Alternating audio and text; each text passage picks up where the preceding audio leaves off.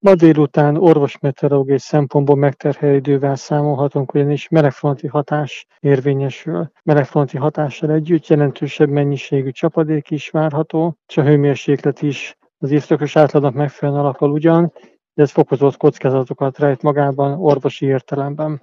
Mire érdemes ilyenkor kifejezett figyelmet fordítanunk?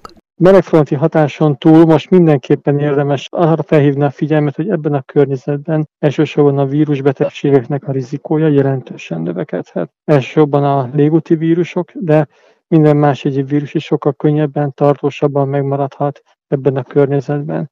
Most három komolyabb vírus is a levegőben van, az er es vé vírus, az influenza és a Covid egyaránt.